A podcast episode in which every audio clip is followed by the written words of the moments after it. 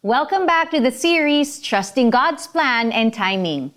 Yesterday, we were reminded na hindi tayo nakakalimutan ng Diyos, kahit na parang ang tagal na nating naghihintay. Today, let's learn another important lesson about trusting God's timing. Family reunions. Bakit single ka pa?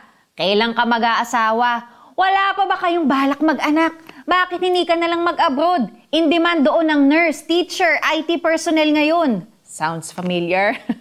If you always attend family reunions, perhaps narinig mo na ang mga ganyang klaseng comments galing sa relatives mo. Yung iba, well-meaning naman. Yung iba, eh, not so much, di ba? Either way, tila nakakainis pakinggan, di ba? How do we react to these statements?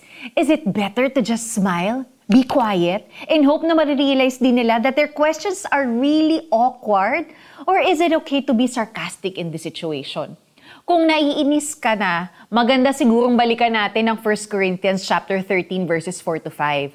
Love is patient and kind. It is not jealous or conceited or proud. Love is not ill-mannered or selfish or irritable. Love does not keep a record of wrongs.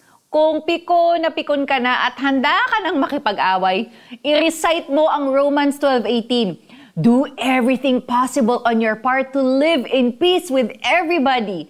Si Jesus nga, mas masasakit pa ang mga natatanggap na insults from His own kababayans. Pero hindi siya nakipag-away. He even forgave them. What is our excuse para hindi ito gawin, di ba? Kaya, chill ka lang, kapatid. It would probably help if we remember that most of the time, iba ang timing ni Lord sa timing natin. Hindi man natin alam kung bakit hindi pa din natin natatanggap ang pinagpipray natin, whether asawa, anak, magandang trabaho man yan, we can be confident that the Lord has a good plan for us. We just have to trust His timing. So what is the best way to answer an awkward question sa next family reunion mo?